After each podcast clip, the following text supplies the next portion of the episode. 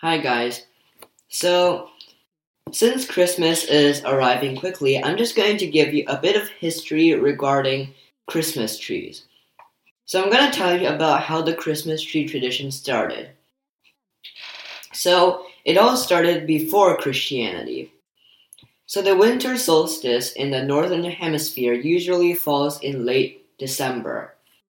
Ancient people like the Egyptians, Romans, and Vikings all decorated the winter solstice with evergreen boughs because it symbolized everlasting life.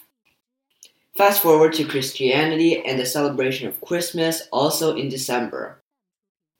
And in the 16th century, Germans are credited for starting the tradition and bringing decorated trees into their homes for Christmas. So how did the tradition end up in the USA? We can thank we can thank the Germans again for that. The first record of one being on display in America dates to the 1830s with German settlers in Pennsylvania.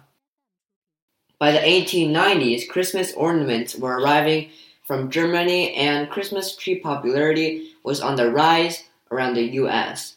It was noted that Europeans used, used small trees about four feet in height, while Americans like the Christmas tree to reach from floor to ceiling. The first Christmas tree in Rockefeller Center was in 1931. Co workers at the Rockefeller Center construction site put their money together for a 20 foot Christmas tree because they were thankful to have jobs during the Great Depression. So that's how the Christmas tree tradition started. Bye!